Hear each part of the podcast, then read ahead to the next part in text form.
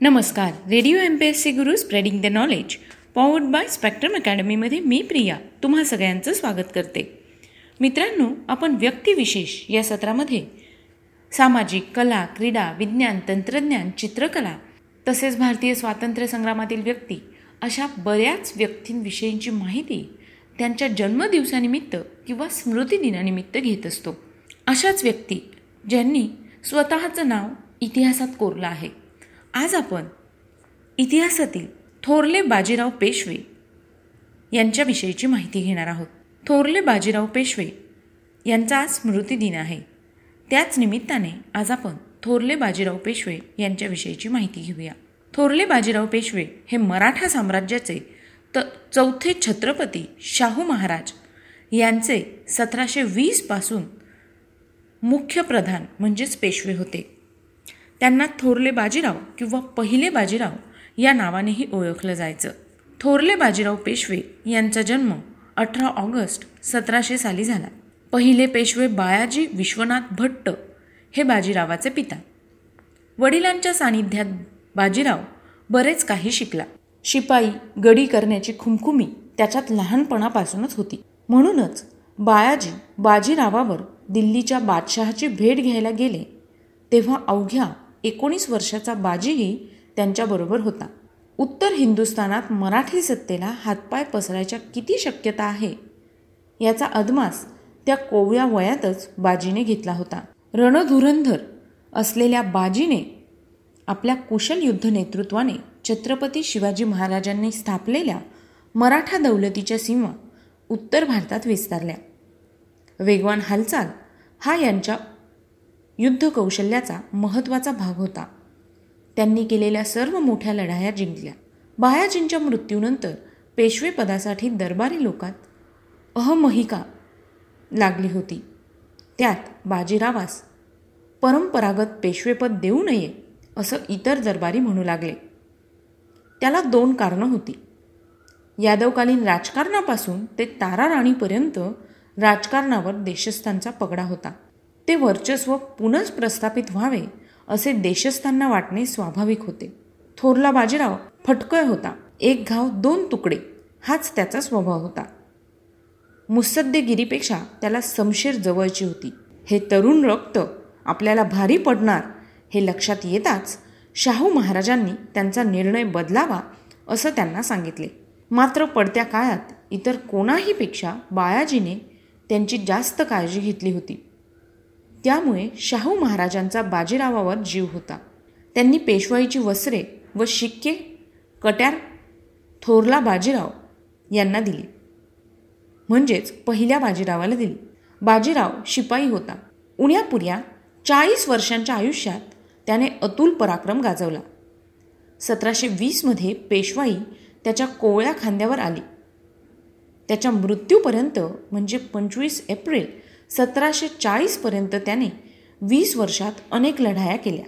त्यात सतराशे तेवीसमध्ये माळवाची लढाई सतराशे चोवीसमध्ये धारची लढाई सतराशे चोवीसमध्ये औरंगाबादची लढाई सतराशे अठ्ठावीसमध्ये पालखेडची लढाई सतराशे एकतीसमध्ये अहमदाबादची लढाई सतराशे छत्तीसमध्ये उदयपूरची लढाई सतराशे सदोतीसमध्ये फिरोजाबादची लढाई तर सतराशे सदोतीसमध्ये दिल्लीची लढाई सतराशे सदोतीसमध्ये पेशावरची लढाई.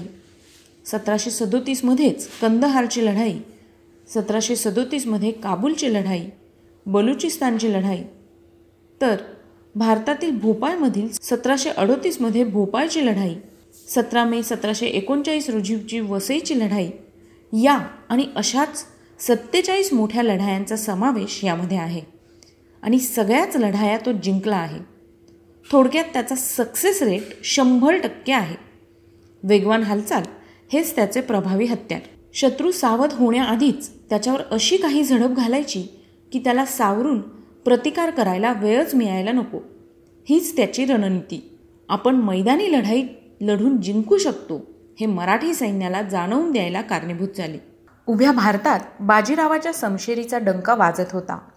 पहिल्या बाजीरावानेच पुण्याला शनिवार वाडा बांधला आणि साताऱ्याच्या राजगादी इतकेच महत्त्व पुण्याला मिळवून दिले. बाजीराव पराक्रमी होता. त्यांच्याकडे दिलदारपणा होता. म्हणूनच शाहू महाराज म्हणत मला जर एक लाख फौज व बाजीराव यात निवड करण्यास सांगितले तर मी बाजीरावाची निवड करेन. एवढा एकच उद्गार बाजीरावांची योग्यता सिद्ध करतो. दिल्लीचा वजीर मोहम्मद खान बंगेश छत्रसाल बुंदेल्यावर चालून आला तेव्हा त्याच्यासमोर छत्रसालाला शरणागती पत्करावी लागली. बंगेश हा औरंगजेबाच्या हाताखाली शिकलेला असल्याने शिस्त व चिकाटी हे गुण त्यात पुरेपूर उतरले होते. त्याने ऐंशी वर्षाच्या छत्रसालला छावणीत बंदिस्त केले. मात्र छत्रसाल बुंदेला बंगेशचे बारसे जेवला होता. आपण शरण आलोय असे भासवून त्याने हेरांमार्फत बाजीरावाला एक पत्र पाठवले. कारण दिल्लीला ताळ्यावर आणेल असा तोच एक परमप्रतापी पुरुष भारतात होता. पत्र मिळाल्यावर टाकोटाक पस्तीस ते चाळीस हजारांची फौज घेऊन खुद्द बाजीराव मोहम्मद खान बंगेश्वर चालून गेला. ही हालचाल इतकी त्वरेने केली की बाजीराव धडकेपर्यंत मोहम्मद खान बंगेशला काहीच समजले नाही. बेसावत बंगेश एका गढीत अडकला. बाजीरावाच्या झंझावातापुढे मोगल हैराण झाले. छत्रसालाने झाशी प्रांत पेशव्यास दिला व पुढे राज्याचा तिसरा हिस्साही सतराशे तेहतीसमध्ये बाजीरावास दिला.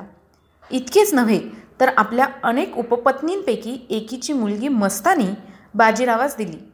बुंदेल्यांचे व मराठ्यांचे रक्तसंबंध जुळावेत असा या मागचा हेतू होता. मस्तानीकडून समशेर बहाद्दर उर्फ कृष्णराव असे एकूण चार पुत्र झाले. याशिवाय बाजीरावास काशीबाई ही प्रथम पत्नी होती. चिमाजी अप्पा हा बाजीरावाचा धाकटा भाऊ. याने देखील कोकण किनाऱ्यावर मराठी सत्तेचा भगवा फडकवत ठेवला. बाजीरावाला शोभेल असाच त्याचा धाकटा भाऊ होता. बाजीरावाने दिल्लीस आणि चिमाजीने पोर्तुगीजांना त्यांची दा जागा दाखवून दिली. या लढाईत चिमाजीने पोर्तुगीजांकडून सात शहरे चार बंदरे दोन लढाऊ टेकड्या आणि तीनशे चाळीस गावे जिंकून घेतल्याचा उल्लेख मिळतो. वसईची लढाई ही चिमाजीला कीर्तीच्या अत्युच्च शिखरावर घेऊन गेली. त्याची जाणीव चिमाजीला झाल्यावर चिमाजीने जवळच वज्रेश्वरी नाव देवीचे सुंदर मंदिर बांधले. बाजीराव आमनी चिमाजीने खरंच मराठी सत्तेचा दबदबा दख्खनपासून रुमेश पावतो पर्यंत पसरवला. फक्त चाळीस वर्षांच्या जीवनात बाजीराव यांनी सत्तेचाळीस लढाया जिंकल्या.